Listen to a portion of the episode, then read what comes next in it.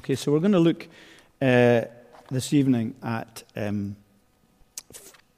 a few verses in uh, this short letter, very short letters.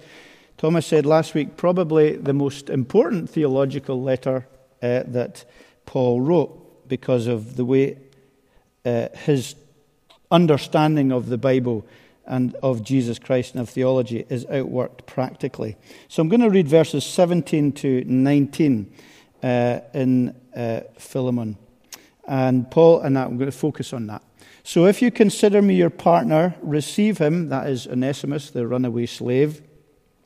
Uh, receive him as you would receive me. If he has wronged you at all or owes you anything, charge it to my account. I, Paul, write this with my own hand. I will repay it, to say nothing of your owning me, even your very self. And that's what we're going to look at these verses tonight as part of this uh, short letter uh, that Paul wrote uh, to the church in Colossae and to Philemon, one of the leaders of that church in particular. Now, I think it's true for most of us that we, if you like fruit at all, you really like ripe, sweet fruit, mature fruit, fruit that's just, you know, sometimes I think we talk about uh, ripe fruit being, uh, or mature fruit being overripe, and we don't like that because it gets a bit soft and squidgy and it's not so good. But a, a fruit that's perfect is just beautiful to eat. It's good to look at, a peach or an apple or uh, any kind of fruit that's really ripe. It's good to look at, and it's even better to eat. It's matured and it's ready for us uh, to enjoy.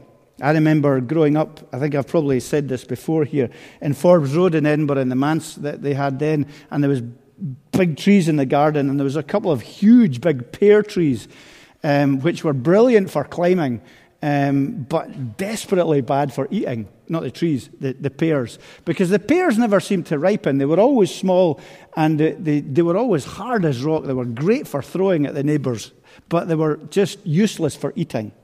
And uh, that was a shame because a really a nice pear is, is, is good. A mature and sweet pear is good.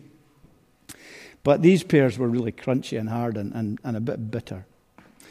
And spiritually, the same is true of us as Christians.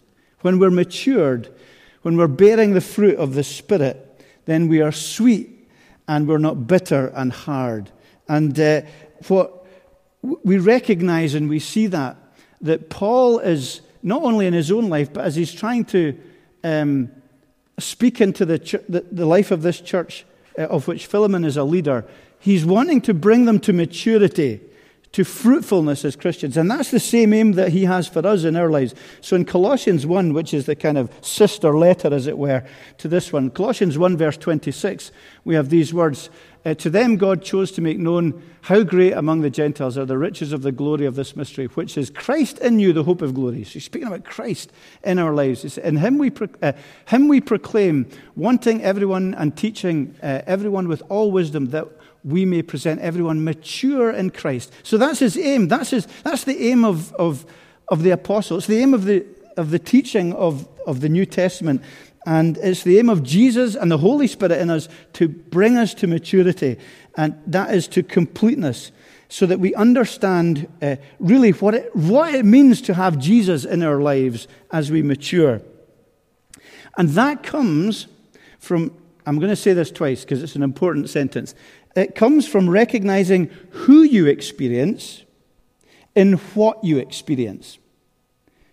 So maturity comes from when we recognize who we experience, that is Jesus, in what we experience, good or bad. Whatever the circumstances in, we're looking to see what Jesus is teaching us, how he can change us and mature us so that we grow up uh, in our faith in Jesus Christ. You see, you can, be, you can be a Christian for many, many years, be an old Christian, and be as sour as these pears that I was speaking about at the beginning shallow and bitter and sour and legalistic, not really allowing the experiences of life to uh, transform your heart towards Jesus Christ.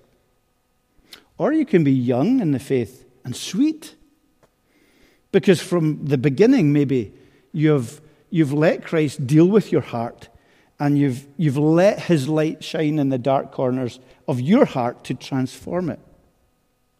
The jackpot is when we get people who are old and sweet, who have been, who have been in the faith a long time, and who also allow the, the gospel to continually transform their heart. There's nothing to beat an old and sweet Christian.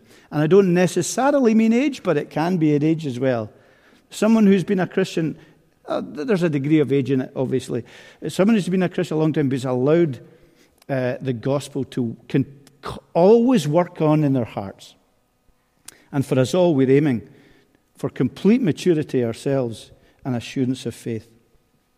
So, in many ways, this letter is dealing with that need for being mature as Christians and as a church. And I think nearly always a mature church is a church and a mature Christian uh, is one who recognizes that that, that is outworked relationally uh, as we love God and as we love one another. Uh, the sign of a mature gospel community, the church, isn't just good theology or good preaching or the level of givings that you have or the numbers attending or whether you plant churches or the number of young people in the church or even prayer meeting attendance. Now, all of these things are maybe significant. But the mark of a mature gospel community is how well they forgive each other and how honestly they apply uh, grace to their own hearts and to their own relationships, their families, uh, their church family, their work relationships, um, and how they take these experiences and allow Jesus Christ to transform them, good or bad a people who are reborn, a people who are tr- um, becoming more mature, changing. So, one of the things that I want to leave with you tonight is the importance of do you have anything in your life that allows you to um, um, note, to, to be aware of whether there's maturing happening in your life? Do you look at your relationships and say, Well, I've reacted and I've forgiven differently this year than I would have a year ago or 18 months ago. There's a growth in grace. I'm less impatient. I'm less unforgiving. I'm bearing more fruit rather than thorns in that relationship. And it's important that we are able to look at our lives in that way in our marriages, with our children, uh, with uh, our colleagues at work. It's that maturing into the mess which is life. Because that's what we have, isn't it? Life's a mess. It's not all neat and tidy and, and ordered. We get let down. Uh, circumstances for us can be grim. People can annoy us. We don't get on with people. We, get, we are sinned against. We can't be bothered. We can't be bothered with the church, with, with Christians, with the family, uh, with others. And when the heat of that comes, are we bearing thorns or are we bearing fruit? Do we find ourselves in these times, what's in our heart coming out? Maybe, maybe we're defensive, or we, we badmouth others, or we walk away, or we grumble, or, or we hate, or we judge. Or do we let grace and the light of grace teach us and mold us and transform us so that we understand the cost of our being forgiven and what that involves in our relationship with others. That helps us to measure the growth in our Christian lives, and that's important. How we forgive others, how we deal with difficulties and difficult people, and difficult uh, ways that we have been sinned against, helps us to understand a little bit more about Christ at work in us. There's, now, there's a wealth of maturity in this letter. It's brilliant. Paul is not preaching cheap grace to Philemon in this letter at all. It's been wrought in the fires of, of loving commitment to each other and uh, a, a, deep understanding of what forgiveness means for them. In, in the toughest of circumstances, Paul is writing this letter, and uh, his own experiences come out in it. I think, both in his relationships and, and sometimes the mistakes he's made himself in the past. Because we see what we see, and we see it particularly, I want to focus on the, these few verses. We see that, that there are relationships in this letter that have been challenged by, by God's grace. Um, and that's important. We see it with Paul and Philemon together uh, in the, the kind of relationship they had. So they had, they had a, a, a deeply wrought friendship, okay? Paul was great at friendships, and, and you'll find that we'll probably be repeating ourselves a little bit uh, over this four weeks, but it's really worth repeating.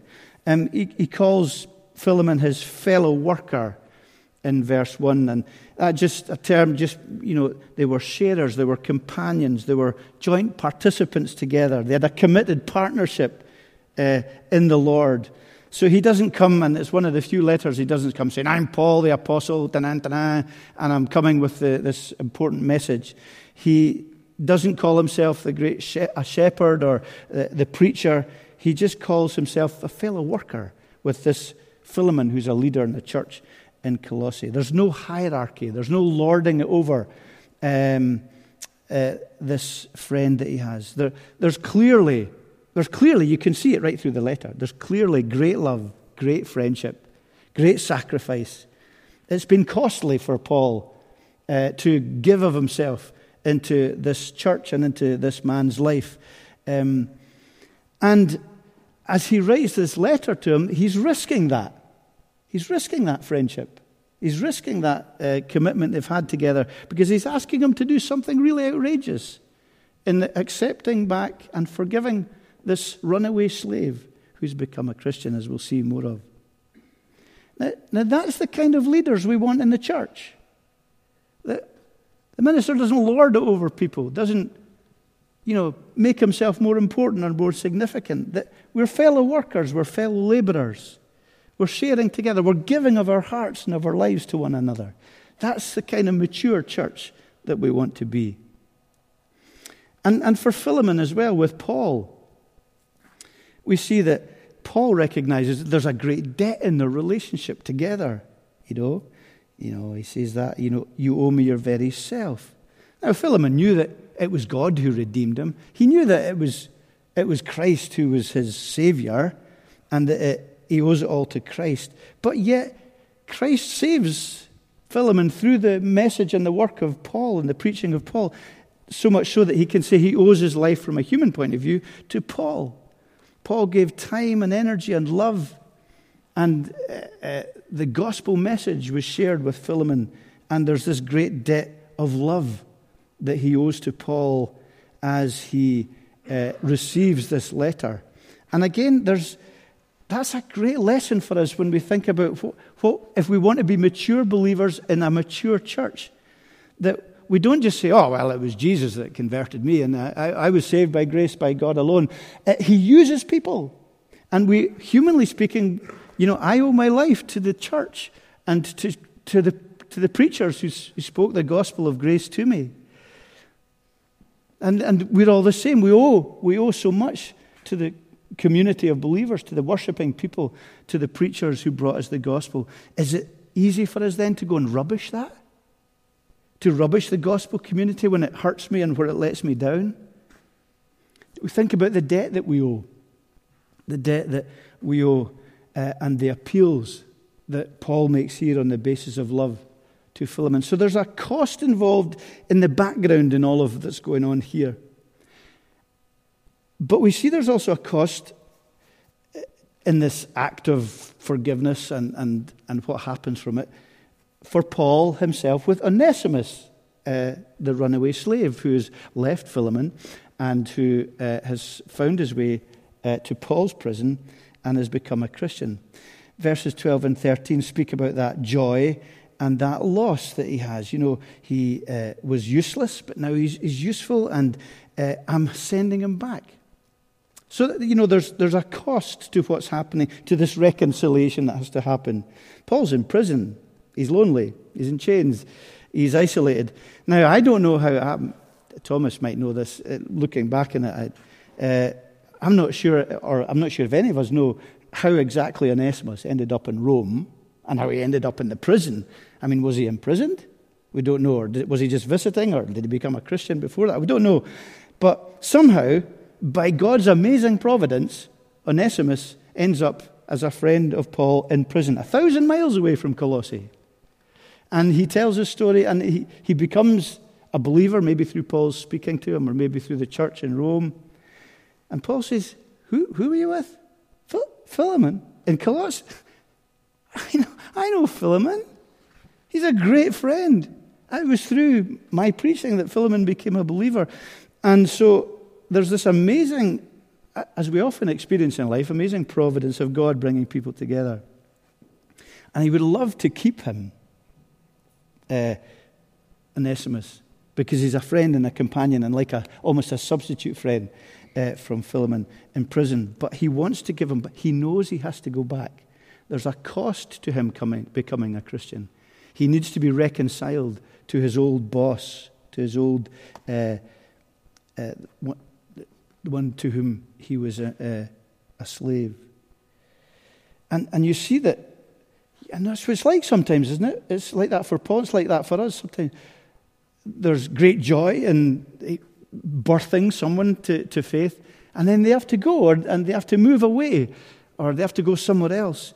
And you've given your heart, and Paul had given his heart, and he would love his company, but he has to move on.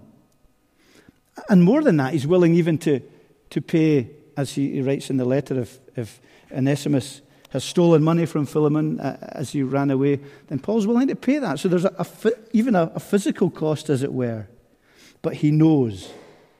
He knows that Onesimus needs to go back. He knows that it's going to be awkward for him. He knows there's going to be tension. He himself is going to lose out on it. But he, he puts Christ and he puts other people before his own comfort and before his own friendships that he's developed here. And then also we see that there's a cost to this act of reconciliation and forgiveness for Onesimus and Philemon together, Philemon. Onesimus has become a Christian by the amazing grace of God. He'd run away, he was in Rome, and now Paul's saying, Go back, take this letter with you, hand it. Who? Who's going to hand it to? To the leader of the church in Colossae, Philemon, who's the slave owner that he's run away from. You know, that, that would have been the last thing, I guess, that he wanted to do. But there, because there's not, but there's not just reconciliation, there's not just forgiveness here, there's also reconciliation. Eh, I, I guess he just didn't want to face up to that. You know, if you'd been in that situation, well, I'm forgiven by God, I'll just make a fresh start somewhere else. I'll avoid it. And isn't that so? Isn't that what we often do? We avoid difficult con- consequences of our forgiveness we avoid reconciliation. We just maybe make a fresh start and we avoid the people that have hurt us in the past or that we've let down. We don't think of making amends. And for Philemon, he is not just to forgive Onesimus, but to accept him as he would accept Paul, who he regards as a brother. Now remember, Philemon was probably wealthy. He was the church probably met in his home. He was a leader of that church. There would be all kinds of personal, professional, cultural, and probably church pressure to deal with Philemon, uh, to deal with Onesimus who came back, this runaway slave. Oh, yeah, he's, yeah, yeah, he's become a Christian. Oh, that's convenient. That's, that's what they all say when they're in prison. And there would have been doubt, and there would have been professional questions to say, no, don't accept him back, or make him pay, or make him give restitution. But Paul's saying, no, look, I don't even want you to take him back as, a, as a, an employee or a slave, as, as it were. I don't want it just to be bald forgiveness or tolerating him, or when he comes to church, say hello to him at the door. I want, I want you to treat him like you owe him your very life, like you did to me. There's a great cost. I want you to make him a friend. Uh, one who you accept as a brother, not as a slave. As utterly and completely costly forgiveness. But it's a great picture of a mature believers, which, if we want to take it into our own lives, mature believers and a mature church. There's a fantastic challenge there for us to understand the gospel community that forgiveness is something we trip off our tongues, we believe theologically, oh, but boy, until we're hurt, until someone badmouths us, until we don't like something, then we find forgiveness very difficult and we find it far too costly. Oh, we love the words, we love the prayers. But very often, the light that shines into the grubby and the unforgiving nature of our hearts is too great to bear sometimes.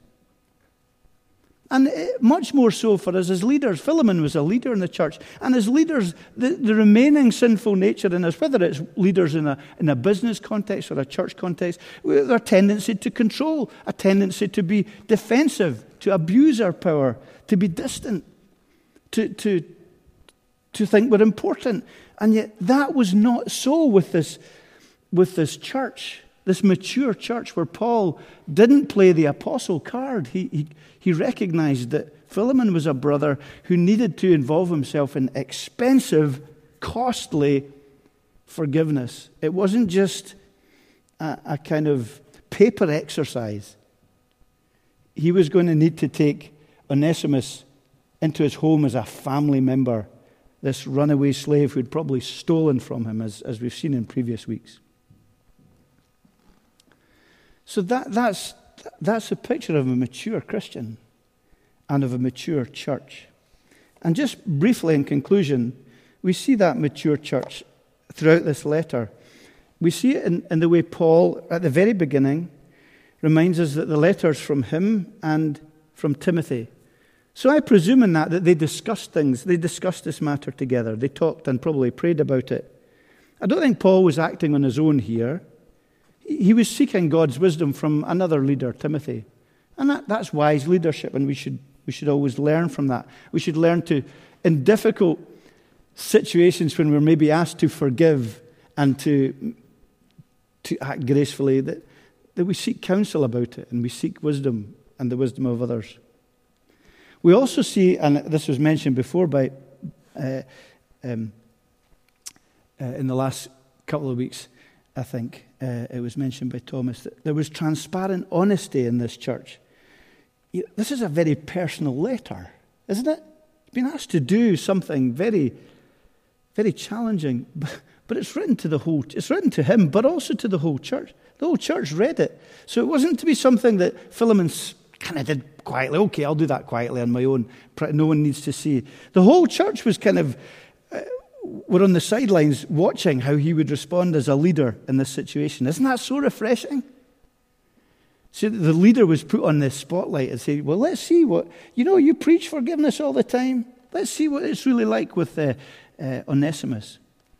It wasn't secretive, it wasn't private, or individualistic. He was being challenged in front of that gospel community. Beautiful, really. And that's a sign of a mature church, mature leadership, and a mature people. They wouldn't have been looking to catch him out, but they would be looking for him to set an example. But I think the greatest thing we see here in terms of maturity is what Paul says um, in uh, verse 18, where he says, If he has wronged you at all or owes you anything, charge that to my account. Charge it to me. Now, that really summarizes everything about the gospel because it comes from the very heart of God.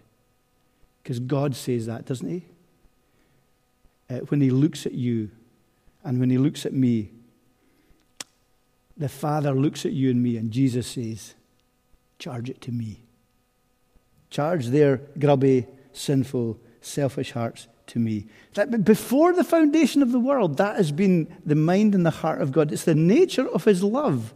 It's so other centered. It cost Him the infinite depth of forsakenness of the cross that we can never fathom. So that when I stand before God and you stand before God and I feel and I sense my sin and my guilt, I hear Jesus saying, Charge it to me. Or it's been charged to me. I've paid the price. I've covered the cost. They're forgiven. And that, you see, is what that's what makes that's what makes Paul a mature believer. Because he can say exactly the same. Charge it to me. He can say that about money uh, that Onesimus might owe, but he, he, he, knows that there's far more to that, isn't it? That uh, there's a debt that Christ has paid that Philemon needs to recognize and that Paul recognizes too. It's the essence of grace, not my will, but yours be done. The essence of grace is other centered, not self centered. It is worshipping and loving God and loving others. It's sharing our hearts and our lives with those who let us down, who frustrate us, who annoy us, who sin against us, because we have done all that to Jesus and He said, Charge it to me. That's how we become mature when we see that and let that light shine into the grubby corners of our hearts. So that the gospel community, the church community, which we battle so hard to develop and maintain and, and, and live out here, is not just a Sunday morning experience, a Sunday morning sing along, or a, uh, we're doing that just now, or a, a Wednesday evening theology lesson or prayer time. It's an investment in people's lives. It's becoming a kingdom of heaven community, however difficult that is to work out when we're split apart and we're all over the city uh, apart from anything else.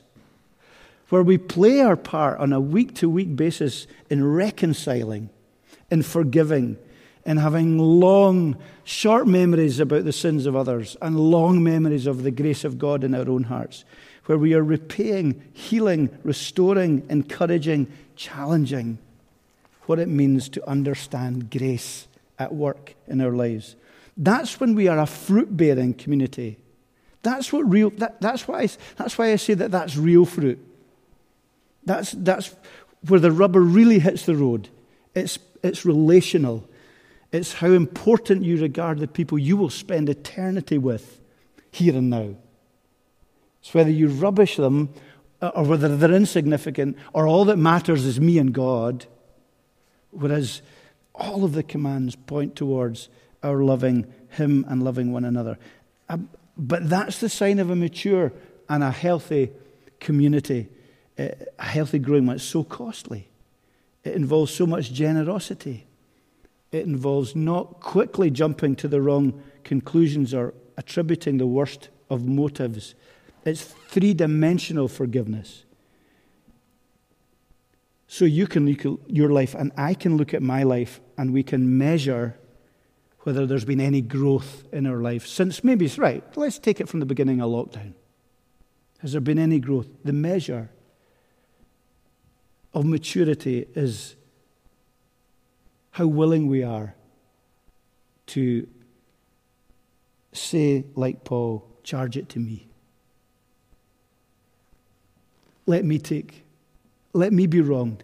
Let me be the one who forgives. Let, give me patience. Let me bear fruit. When the trials come, may it not be thorns, but may it be fruit that we bear. I think that's hugely significant because that will, that will enable us to be a sweet people, not a sour people. I think a lot, uh, the history of the church is so checkered, isn't it? And uh, I think that's what it will always be, and we just battle with that. But we really want to be a sweet people. We want to be a mature people, and, and that is costly. The theme of the, this, the title of this sermon was Costly Forgiveness. There's no doubt it's costly. It's easy to accept from God, isn't it? Of course it is. It's the best thing, it's free, and it's, it's the most wonderful thing to be forgiven. It's the hardest thing to hand out to others. That's where our great battle lies. And Paul and Philemon here, and Paul is absolutely convinced Philemon will do more than he even asks here because he knows him. He's committed to him. There's that costly friendship that says, Well, I, I know how Philemon was. If someone wrote this to you, how would you react? What a cheek. How he's asking me to do that? It's ridiculous. How could I possibly forgive? You know, and maybe we wouldn't know the person who's asking us very well. We might not know the leader of the church very well, or if someone said it to me. Uh, but isn't it interesting that there was obviously so much investment in that relationship between Paul and Philemon that he could say, Look, do this. I know you will. I, I trust you will. He knew he would pay the price because he knew that he was mature and that he understood grace. It's not, it's not wonderful coming and going in a, in a church that we know each other enough that we are willing to challenge one another about being forgiving and paying the price of what it means to be a Christian. I wonder if we can do that. That's a great challenge. And it's a great comfort to know that God will help us to do that. And that makes us sweet. So when we're tempted, remember the two different responses. Are we going to be sour or sweet? Amen. Let's pray. Father God, help us not to be sour Christians. So easy. It's so easy to talk a good game, well, especially for ministers and or preachers. So easy for us to uh, just say it as it should be, uh, but either with each other or uh, denominationally or uh, in the church to, to be sour uh, relationally. So easy. Forgive us when that is the case, Lord, and forgive us when, as a church, we find it easy to criticize and condemn and, and not pay the price of, of understanding what it is that we have received from Jesus. And therefore, the, our grace is free, but it isn't cheap. And help us to recognize the cost of that in our day to day relationships, the way that we are asked to, to forgive and to and not just bear forgiveness, but treating one another like brothers and sisters, reminding ourselves that we will spend eternity together. And therefore, we're to start being like heaven here. Lord, help us to know that. And help us to start being like a community of heaven here. Because I know that will be attractive to a lost world. And I pray for our friends and for our neighbors who don't know you that somehow they may see this community at work and be attracted when maybe all they are hearing on maybe in the workplace or on social media is division and, and nastiness and judgment and, and separation. May they find in the church community something very different that's not made up or is not false or is not put on, but comes from people whose hearts are being wrought, worked at with all the pain and the cost of, of rooting out sin uh, so that we become more like Jesus. It's a painful healing. We know that. But help us to be willing to pay that price, to be mature, to be sweet, to be beautiful. We ask it in Jesus' name. Amen.